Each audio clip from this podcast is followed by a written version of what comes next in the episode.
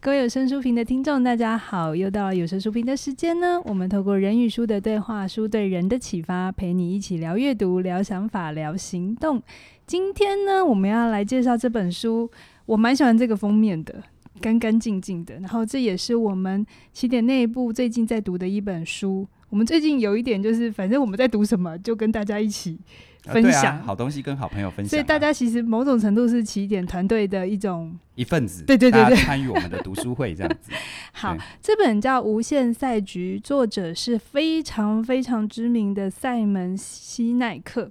呃，他他本人我觉得长得蛮帅的，不晓得有没有机会，我们后置给他上一下那个照片 啊。对，然后他其实是蛮新的一个。嗯，作家作也不只是作家，我觉得他是很蛮有名的 KOL。对啊，对对。然后他谈了蛮多的，他在台湾出版的书不就是不只有这一本，这是去年二零二零年十二月之前还有谈什么先问为什么嘛？先问为什嗯么，然后找到你的为什么，然后再来一本是最后吃才是真领导。嗯，那他也非常关注两就是世代之间不同的思维，然后造成了不同的一个。状况。那我们今天为什么选这本书叫《无限赛局》？我想等一下大家在听的时候一定会很有感觉。是我跟凯宇，其实在经营起点文化有很多很多的想法。其实，呃，有些是直接受这个影响，那有些可能是我们心中本有这些想法。那透过这个书又有一些对话，这样子。好，那在开始之前，凯，你可不可以先跟大家分享一下什么叫做有限赛局，什么叫做无限赛局？我觉得你今天的开场一整个人又嗨又正式，这是因为你跟你的穿着有关吗？有可能哦。对哦，你今天超嗨的。今天呢？ 哦、好，你可以回答什么叫做有限跟无限吗？好，其实呢，我刚刚就是为大家示范一件事情哦，就是有限赛局的这样的行为跟思维的模式，就会蛮容易指向一个特定的目的、特定的解答，然后得到答案之后就结案了。嗯，但是无限赛局呢，它比较像是。我们在人际沟通里面，让对话能够持续进行。真的，你刚刚找死让，让人的交流可以持续。对，没有啊，你刚刚又正式，然后又又又又又又还好像一副就是他快点逼我把话讲出来一样，而不是创造一个舒服的流动环境嘛，对不对？哦、所以你看，我多么的认真的在配合你的流动，然后再创造这个开场，有没有很厉害？说有，谢谢。那你可不可以举一个例子，就是？我们日常生活当中，哪些企业的想法，或是哪一些我们常见的做法，会像是有限的，哪些又是比较无限？先讲这个书里面的定义啦，哈、嗯，当然也不是书的定义，因为呃，所谓的有限赛局和无限赛局，它本来就有前面的学者提出赛局理论嘛。嗯这是从这里面的概念提炼出来的。那所谓的有限赛局的概念，就是比如说它里面有讲到哈，它有既定已知的玩家，然后有固定的规则，大家事前对于这个规则都有共识，然后达到某个目标之后，赛局就结束了。是，比如说我们举凡一般的，比如说球赛啊，嗯、或者是跟别人下围棋啊、下西洋棋啊等等，这些都叫有限赛局。是，如果再延伸的话，比如说有很多时候我们在求学成长的过程当中，我们的社会环境包含我们的老师、家长，也常常告诉我们，考上某个好学校就一切 OK 了，是达成某个里程碑，成为医生就就就顺风顺水了。这些都是有限赛局的思维。我想到一个我以前在当学生最常有的想法，嗯，我都是用学期制，就是我熬过这个学期，大一的时候我就想说，上学期、下学期熬过了，然后我就变大二了，嗯、对，然后我的心里就是，反正我只要读完四年，四年之后我就学学评那个学位。我刚才好想讲你的算术好好，大一过完就大二了。我其实我也知道，不一定有人大一一直还在大一啊，谁说大一会之后变大二？对，蛮蛮悲惨的。还有可能四年读不完，好不好？有些人读六年、七年。哎、欸，你考虑一下我们的观众，有些人有这个状况，你知道他的心情。要无限赛局，他就不要被这个限制住，好不好？好，但是那个心情，虽然我知道我的人生会继续下去，然后我也不是大学毕业完之后人生结束，可是你真的会有一种心情，就是就是把这件事情做完，做完了就结束，或者是数馒头过日子啦。就是你的眼光就只会一直放在毕业、毕业、毕业，然后真的给你毕业了之后，反而会有一段很长时间的焦虑跟慌没慌乱。没错，嗯、那其实无限赛局的概念呢，它刚好是不一样的概念。他说。无限赛局的玩家哦，就是参与这个赛局，不管是竞争者、你的同盟或者是旁观者，有一些是你已知的。但是有一些是你未知的，是你根本不知道你的竞争者或者是参与这一局的人会从哪里出现，或者是用什么样的方式出现。嗯就像我们常常讲到的，其实消灭口香糖这个产品的，并不是其他的竞争商品，嗯而是社群媒体。没因错为，大家已经不社交了，所以口香糖当做是一个社交的媒介物的存在性和必要性已经没有那么强烈了。对对好，那在这个状况底下呢，也没有事前明确或者是事前同意的规则。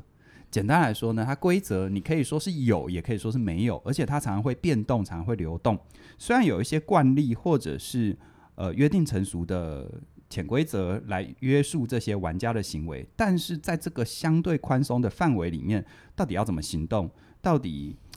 你知道它的边界常常是会被突破的嗯啊、所以呢，你你真的严格说起来，它的规则是可以被打破的。所以进行这样的赛局哦，某种程度上来说，好处就是你自己可以创造规则，是但坏处也在于，因为大家都可以创造规则，所以你真的不太知道你的竞争对手会用什么样的形式，或者是从哪里出来。这好像在网络时代之后就更明显了，对不对？没错，没错因，为以前可能出版社他只要 care 别人家在出什么书，今年有哪一本红的书，对其实基本上他的赛赛局赛赛局赛制就定对啊下来了。对啊，可是后来出现了脸书很多的影音媒体，然后播呃占据我们的注意力跟时间对，对所以他们竞争的对手就已经不是其他书商了。对，就像是唱片产业，传统的唱片产业消灭传统唱片产业，其实是他们之前完全没有想到的，嗯叫做 MP 三，对，叫做点对点的下载，哎是叫做播放器，但甚至于后来的 iTunes 等等的东是西。是那所以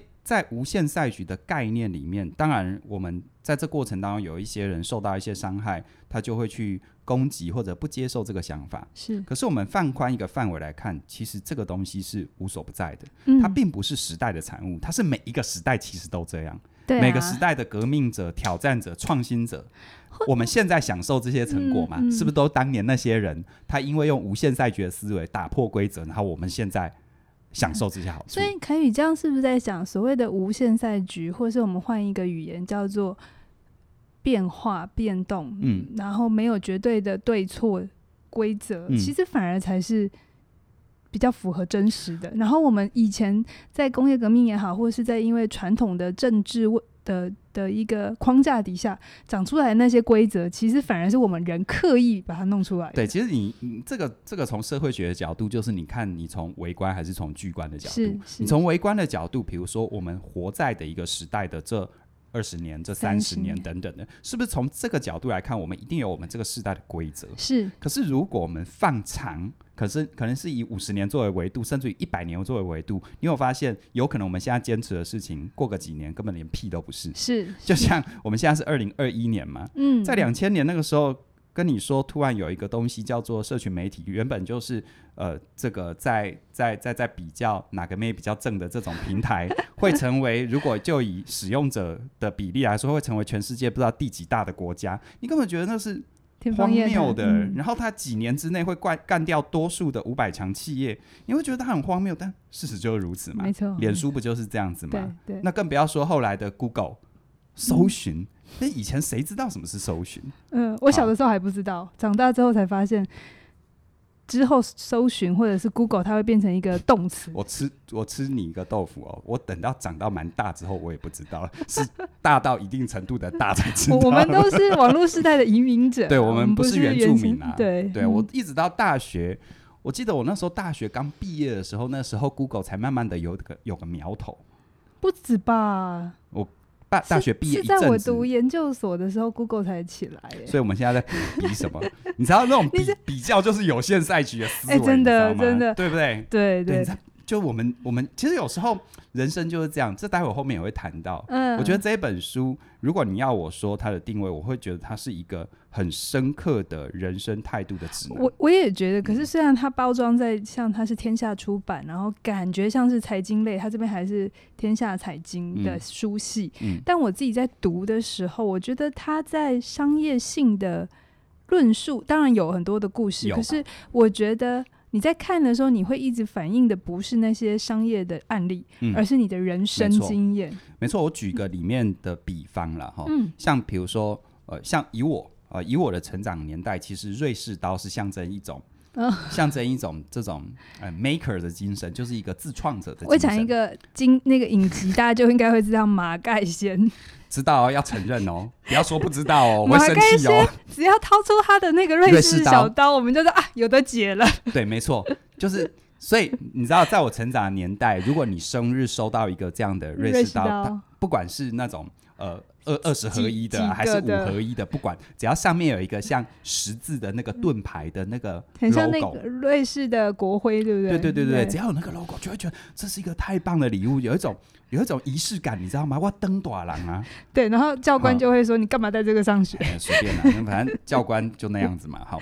但但其实瑞士刀在书里面哈，他谈到一个东西，大家想想嗯看，我小时候那时候还没有恐怖主义，应该说还没有现在认知的恐怖主义，机还没有九幺幺事件？”嘛，对对，所以这种东西它会被成为，比如说在机场贩卖的很重要的流通的礼品，嗯而且没有人管制它不能带上飞机等等的。所以瑞士刀在很多年的时间就以做瑞士刀这个产品，真的是做的顺风顺水。嗯，但是九一一事件一发生之后，完了，第一个机场不可能卖这个，对对。也不可能有人买去送给别人，因为根本上不了飞机。对对，就就是我记得我曾经有次搭飞机，我还不是放瑞士刀，我只是放女生修眉诶眉毛的那种啊对尖尖的、对对，尖嘴的那的个小，刀，小而且我是剪有刀套子的哦，小剪刀丢嗯掉。对啊，没办法。嗯，对，所以你你可想而知，瑞士刀从它的这个品牌的价值，然后生意做得顺风顺水，突然之间几乎叫做没有生意。对。可是对如果你那现在因为疫情，大家又很难出国啊，或等等嗯的，可是就即就即便如此哦，在还没有疫情之前，其实瑞士刀这个品牌，它已经完全的度过这个九幺幺的风暴。嗯它其实做的比以前更好，甚至于它有效的把它原本几乎呃百分之九十以上的营业额都来自于销售这个刀，变成是这个刀它的整个公司的营业额是变更大的，但是这个刀的销售占比从百分之九十变成后面好像百分之四十、三十、二十，那你说它怎么活下来？嗯它的概念，它就不是把自己定位在我在卖瑞士是刀，刀，他们他把自己转型成，因为大家对这个品牌认同，他转型成他卖一个叫做 lifestyle，嗯哼，一种一种探险精神，是一种旅行者的勇敢是的这个概念，所以他卖很多，比如说旅行箱、旅行的配件等等的东西，然后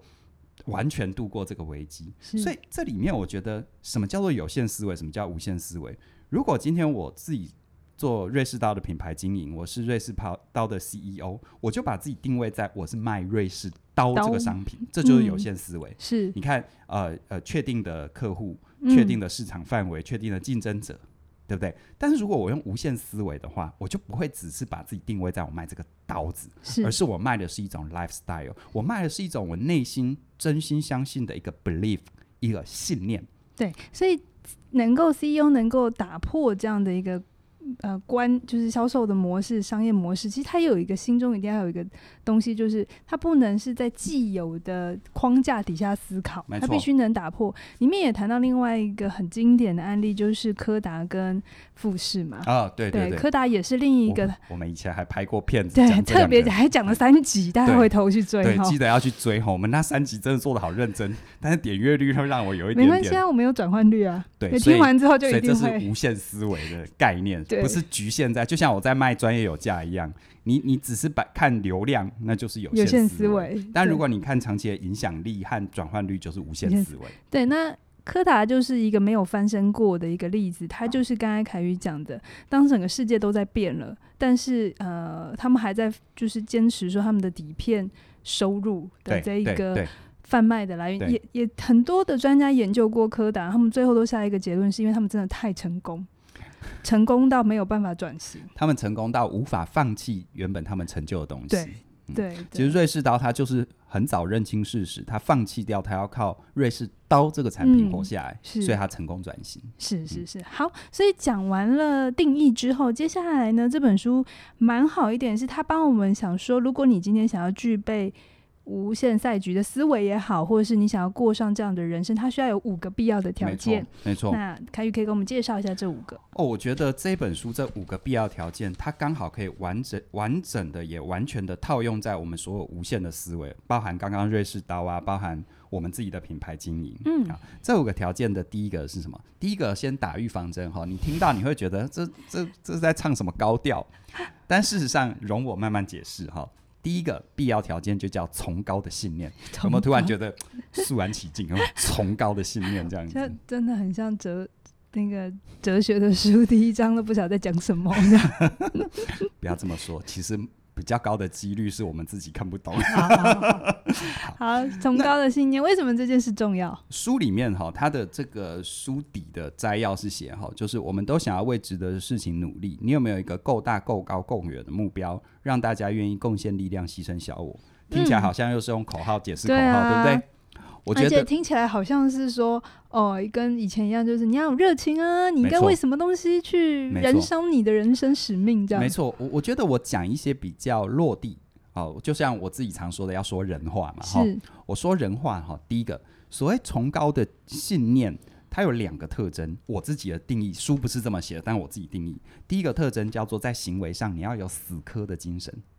死磕的精神哦，如果你真的想做一件事，你有没有做到底的精神？嗯，嗯虽千万人吾往矣的精神是啊，你要先在行为上有这个思想准备跟心理准备。你看，就像我们自己有声书评，我们一天听一点，心里敲敲门，意思是就是你你要有就是要辛苦的这个准备，不能不可能就是你一做然后就会很顺利。呃，我我我不我是不知道有没有可能一做就很顺利，不管开头顺或不顺，你有没有继续想做下去的这个嗯心理准备？嗯，因为你看、哦，反过来说，无限思维它会为你带来无限收益，但嗯事实上它可能没说，但是它的必要条件也叫做无限的努力。无限的付出，无限的付出。但是当无限的付出，你看哦，当无限的付出，它把它分摊分散在一个生活的脉络跟轨迹里，就好像是你会觉得太阳有在努努力吗？就太阳，你不会说太阳在努力，太阳就是太阳。是对，就像很多人说哦，凯宇，你做一天听一点，你好努力。其实你们跟我够靠近，你就知道，每次人家跟我讲这，我其实是有困惑，我不觉得我努力啊，我就这样讲嘛。我嗯大舌头也讲，你不爱听就算了嘛。对啊，因为那对我来说，就是仿佛像太阳一样，你不会说太阳努力，它在就是在。我觉得有个很重要的信念是你从来都没有想过透过哪一支或哪一本书之后，然后就会得到什么了不起的注目或翻红。没错，我觉得这个崇高的信念，如果就我的解释来讲的话，我会看见我用对比式的，就嗯是有一些人他可能对他的生命或他的工作或他的关系，他都会有一种我只要怎样就可以怎样。比如对说，我只要能够赚到一千万。我就可以财富自由，对我只要找到 soul mate，对我就可以幸福美满，对它全部都是有限赛局的思维，对，这没也错是我常常在看到很多人的关系会很辛苦的原因，是因为他们就真的不管是男性女性都有，就是我嗯只要完成某件事，这件事应该就是结案，而没有去想到婚姻是一辈子的 事。没错。所以你有没有发现，正因为这样的想法，他根本不可能死磕嘛。嗯，他是不是遇到当事情跟他想的不一样，他是很容易放弃的。就挫折啊，对，然后、嗯然后它就会就像太阳，它它不会因为你地球的人类乱搞，它就不不发光了，啊那是你家的他事现。在发了更多光，好对热哦，我我发光没有，它都一样，是因为我们地球暖臭化氧层自己乱搞这样 子。好，OK，好回来。所以我觉得在行为上，嗯死磕精神就是别人看起来是死磕，但是自己看来就是那只是我的生活啊，没错，那就是我的 everyday 你 life 嘛。你你得为一个你真心喜欢跟相信，这里面也一直重复，嗯真心喜欢跟相信的事情去努力啦。对，那第二个层面呢？所谓崇高的信念，第二个层面，我说人话哦，嗯就是在思想跟你的作为上面，你是不是能够给别人创造可能性跟赋能的？嗯你看哦，有限赛局的思维，它比较多，就像你看你刚刚说的，我只要做到什么就可以怎样，它其实某种程度是一种交换跟掠夺。没。错没错，有没有嗯那无限赛局是我也不跟你换什么，我也不跟你掠夺什么，我就是这么贡献。就我常常开玩笑说，起点文化的应得值很高，所以大家会来报我们报名我们的课。就是你不管会不会报名我的课，会不会来买我的产品，我就是这样分享。是你不买就不买，没关系，我还是免费这样子分享。就跟太阳一样是吗？ 就跟太阳一样啊，对啊，小太阳。所以，但这这中间这背后就是说，所谓崇高的信念，不管你你口号多么喊得震天响，你骨子里是不是真的是创造可能性跟嗯 empower 别人？嗯嗯，因为这个东西也有可能它变成了一种操弄嘛，没对不错对？有些没人错也是很会讲一些厉害的口号，没像错，历史上有太多这样的名人，然后后来造成很大的灾难。可是如果他有这样的一个精神，但是他还是可以对嗯别人是有益的，这个所对谓的崇高的信念对才成立。对。其实我如果没记错的话，紫光与紫光在崇高的信念这个这个部分啊，作者好像就用了大概快半本书在讲这件他的事。第一章有点 长，没有没 有没有，他的没有第一条有他点的长他啊、的哦第一条很长哈，他用好几章讲这第一条。对 o，k 好，那第二个，那第二个呢，就是当你有了崇高的信念之后呢，其实你要组建一个信任的团队。嗯那信任的团队书里面，我觉得有一个指标，我觉得我看了很喜欢。他说，所谓信任的团队呢，并不是我们之间 “go go go” 这种喊口号，而是有一个很重要的行啊为指标，叫做我能不能在我团队成员表现我的脆弱。是，然后也能接纳团员成员的脆弱，其实我们回到一般的人际关系，你能够在一个人面前表现脆弱，表示真你是正的信安任，心，对对对对不对？对好，但是如果我必须得在别人面前表现的一副很 tough 的样子，其实我骨子里是我不相信你会真正的支持没我，错，没所以我错必须用这个 tough 来交换你对我的支持。对对对对，那新任的团队当中呢，我觉得它里面提到一个概念，也跟大家分享。他说，我们在团队运作里，不管你是领导者还是跟随者，我们有没有一个，当我们遇到状况，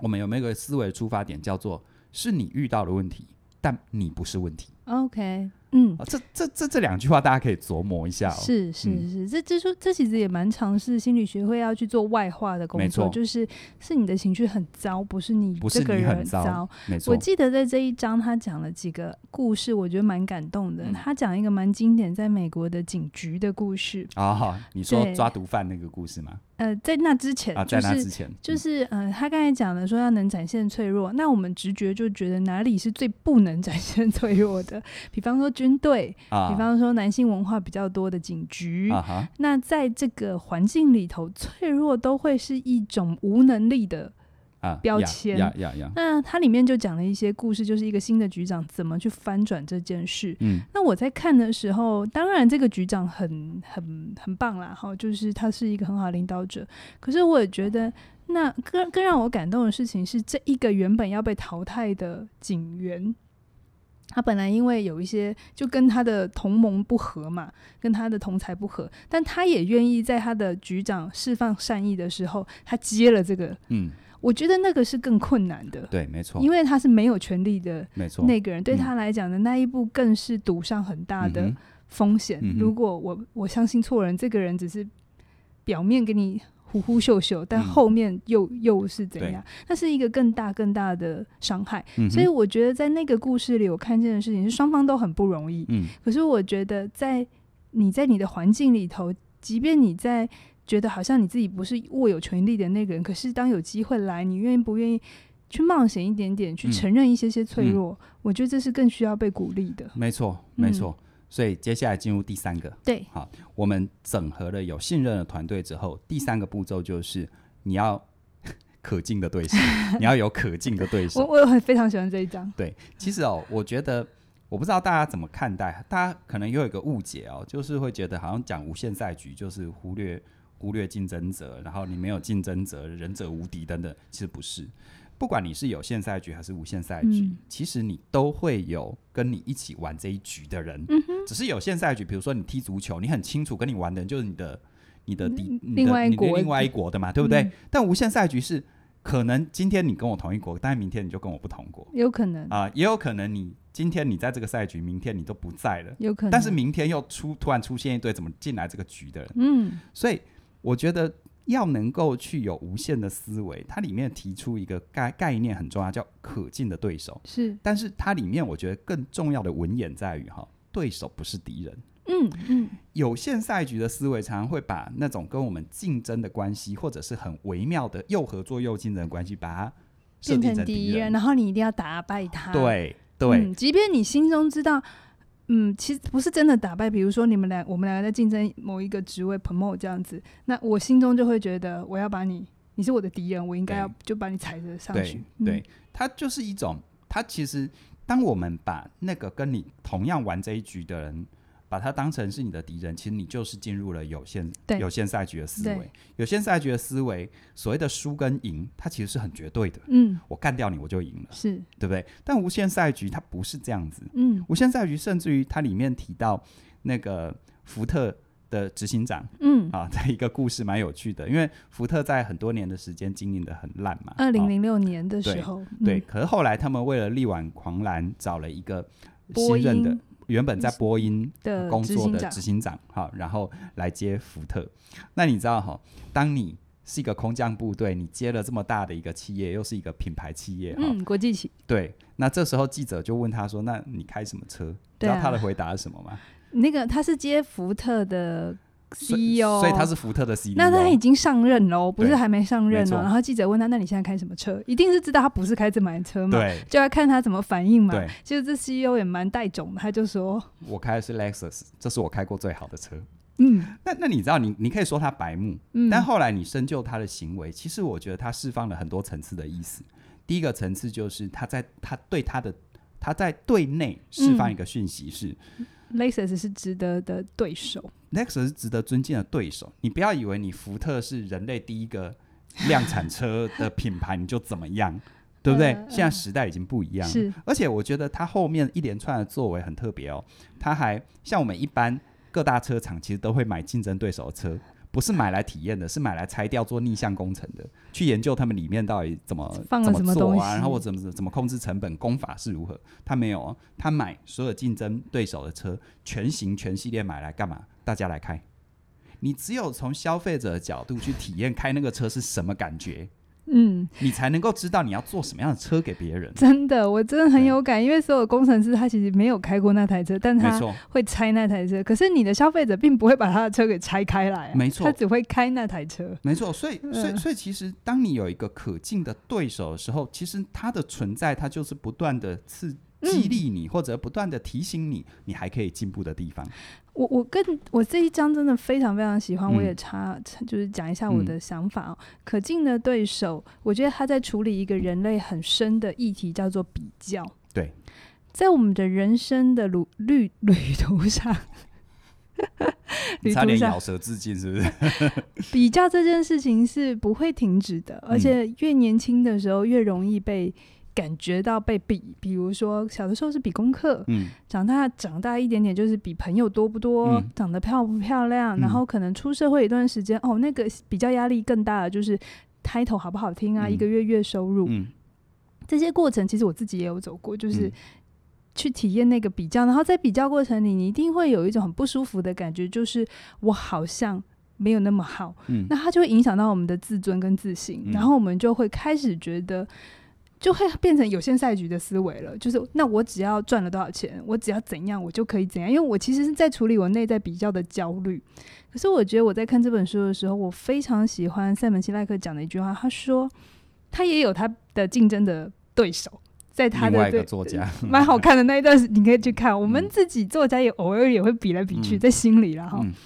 然后他就说，他有一哪天只是在心里，太客气了。比排行榜真 是。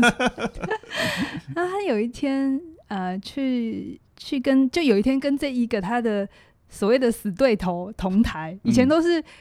就是可能前一场后一场，反正就不会同台。但有一天，他们真的被放在一起同台了。嗯他以为他会很讨厌嗯他的对手，嗯可是，在那之后，他就发现一件事情：他到底在讨厌他什么？嗯，他其实不是讨厌他这个人，而是这个人的出现一直在提醒他没有的东西。对方的优点恰巧就是自己做不到的地方。对，然后嗯刚好因为这一这个这一同台之后，他们两个嗯就变成了一个朋友。然后嗯他也就是后来他们有机会私交，然后也嗯去访问另一个嗯他本来觉得的对手，他说他跟塞门辛艾克有一样的感觉， 就是觉得塞门辛艾克有他做不到的东西。嗯嗯然后这一个交流让塞门辛艾克去理解嗯到，嗯，我们需要对手，对，没啊错。我们这辈子都需要对手，因没为错这样他才能去激励你成为一个更好的人。对，可是你不要用有限赛局的思维，就好像只有打败他，因为这样子会很像金庸的小说嘛，就独孤求败，然后你就会整个人活得很痛苦。对啊，对，你要用有限的思维，就是那是一个很有趣的过程，无限的思维，啊、无限的思维。对不起，它是一个有趣的嗯过程。所以我在读这一段的时候，我真心非常喜欢这一段。对啊，所以我觉得大家可以思考一下哦，你在生命当中的那些相遇，你究竟是把它当对手，还是把它当敌人？嗯，啊，甚至于很多人很骄傲说我没有敌人， 我也没有对手。那你那可能那你活得有点无聊，不是，那那你可能一 点都不不重 要一。方面是不重要，二方面是不在乎，那就有一点悲惨哈。OK，是那它第四个第四个无限思维的必要条件叫做攸关存亡的应变。其实说白话文就是你有没有勇气推翻自己啦、啊嗯你知道有很多时候我遇过很多人很多状况，包括我们自己经营公司也是这样，嗯刚、开始都可以用无限赛局的思维。因为事实上你是 nobody 嘛，你嗯，你没有什么可以损失的，你没反有什正么好活下去就好了。对对，所以你反而很杀得开手脚，然后反而有一种很宏观的视野。呀呀呀！但最怕的是你已经活下来，然后已呀经有一点输不起了。这时候其实最大的挑战就在于，你很容易因为指标很明确了嘛，营业额啊，呃多少像我们的行业多少学生啊，多少收入啊，招生状况啊，你就很容易被那个东西绑架。没错，它就变成你的有限了。对他一旦你一旦被那个绑架，其实你一方面你会忘记你的信念，嗯啊，二方面你会用这个指标压迫你的团队，你的嗯信任的团队会瓦解。嗯三方面呢，你会把有可敬的对手变成是可怕的敌人，呀呀然呀！后最后呢，其实到你必须攸关存亡的应变，你会转不过去，是的，你会有一种呃路径依赖。工具固着，我唔该，我唔，我不喜欢输的感觉，那就要对留着我我无我无介意输思维的尴尴尬尬。，特别是你已经站上那个其实位置之后，你已经讲对了，你只是把它翻成国语而已。 我无介意输的尴尬。真的是，嗯，越拥有越多的越难失去。对啊，所以所以其嗯实我觉得推翻自己是真的需要勇气。讲到嗯这边也跟大家预呃不是预告啊，大跟大家分享一下。呃，你们在看到这一段访谈的时候，我们的新网站应该已经上线一阵子了，已对不经对？上了呃，呀上线好几天了，对不对？三四天了，对嗯我们的新网站也是我们敢自我推翻啊啊，因为我们过去其实我们租用别人的系统服务也是活得很好，而且成本控制得很好。但是我很清楚知道，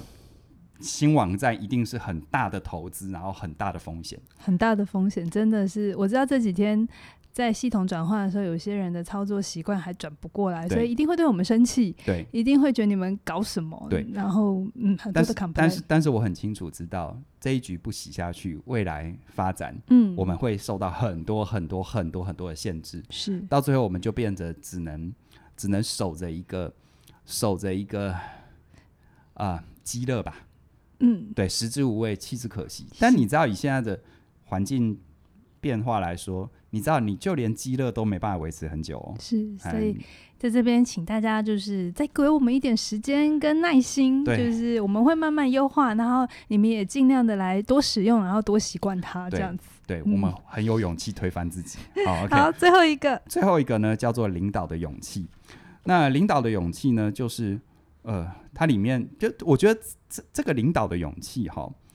蛮符合我平常很喜欢讲的一句话，叫做“简单的路会越走越难，但困难的路会越走越简单”。没错，因为对长期好的决策，短期可能很痛苦，就是我们刚刚说的， 对不对？我这一阵子对我的同仁真的是都非常的，感谢。对他们对要承受非常大的第一线的情绪上的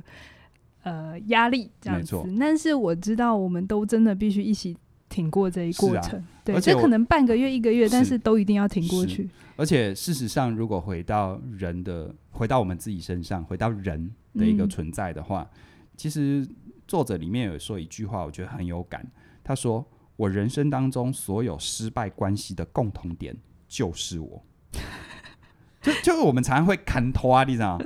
你知道有限赛局最会砍拖嘛？我我比如打输了一场球，嗯啊裁判不公啦，对手太强啦，风太大了，风太大 了，运气不好啦。你知道嗯有限赛局是最会砍拖的一种思维，是是但无限赛局其实说实在，你其实理论上来说，无限赛局更好谈砍拖。是但你真的有无限思维的时候，你反而完全不会砍拖，是因为你会很清楚知道运气也是实力的一部分。嗯你会更清楚知道一件事情：今天不管你是任何任何的失败或任何任何的挫折，嗯，它有一个最大公约数的交集，黑斗西瓜，没有人逼你做这些决定。嗯嗯嗯对不对？所以我觉得有时候常在讲一些所谓当责当责的嗯思维、哦。如果你把它只局限在某个 job、某个、某个、某个、某个任务啊，某个对嗯某某个个命时间对，我觉得那个是不对的。真正当责就是你真的对自己负责。是反过来，当一个人真的对自己的生命全然负责，他一定是活出无限赛局的。是的，他不会去看他啊、呃因为我老婆怎样啊、因为我小孩怎样，因为我爸妈怎样。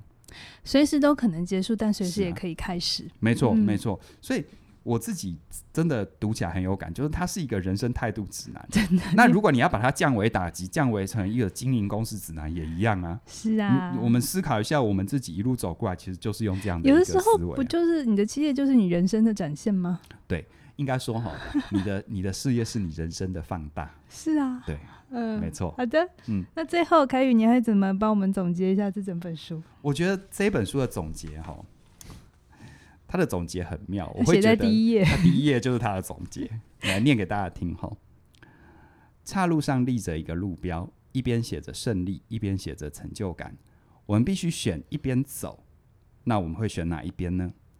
选择胜利之路，目标就是要赢。当我们冲向终点，会体验到竞争的刺激，大家为我们加油，然后就结束了，大家就回家了。挂号，希望有机会再来一次。选择成就，选择成就感之路，旅程会是漫长的。有时候我们必须格外留心脚步，有时候我们可以停下来欣赏风景。我们一直前进，我们继续前进。路途上，人们会加入我们的旅程。当我们的生命来到尽头时，那些一起走在成就感之路上的人们，将在我们的旅程终止后继续前进，鼓舞更多人加入这趟旅程。我觉得好美的一段文字，它像首诗一样。没错，嗯嗯。凯宇，其实我嗯自己在读这本书，我读完的时候我就跟你分享，嗯，我本来以为无限赛局我会需要一点时间消化，可是后来我连接到我生命里的一个从小到大就常常会被提醒的一个观念之后，我就觉得，诶，某些东西是相通的。嗯这边我先讲，我没有任何宗教上面的呃特定的喜欢，可是，在东方它都会有一个叫做轮回的概念。嗯，我觉得轮回的概念，某种程度它就是一种无限的思维。呃，在东方，我们常会说，你不是只有这辈子，嗯，我们常会有一些说，哎，你上辈子有累积福报 啊，或者是说，有哦，基因德啊，你应该是怎样啊，后辈子有好香，对对对为你对的子孙，呃，呃累呃什累么累，累积就基因什么德嘛。其实对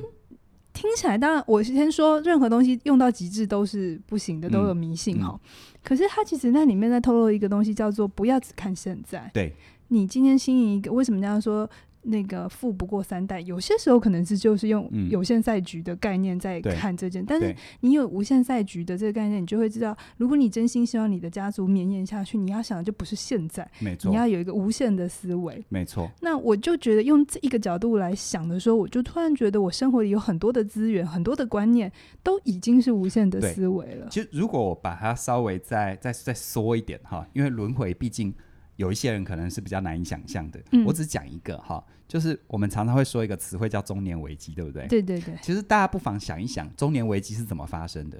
当你是活在一种有限赛局的思维，比如说你要功成名就，你你要要几岁有老婆，也几对岁有你小你要孩，有车有房。比如说，就像我今天在录这之前，我就听一本有声书，好、它里面就提到。会有中年危机，很多人可能就是在他人生前半场的时候，为了一个特定的目标努力、嗯，啊，比如说五子登科，可是他真的够努力，然后五子登科了，